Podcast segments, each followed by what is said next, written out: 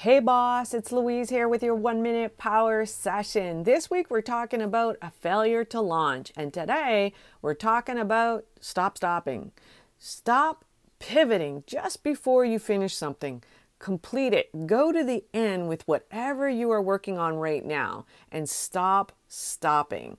Here's the thing if I'm being totally honest, this is my biggest challenge. Today, I'm creating a keynote. Always gets me stalling. So, this message is as much for me as it is for you. So, tell me, what are you working on right now that's meeting you with some resistance?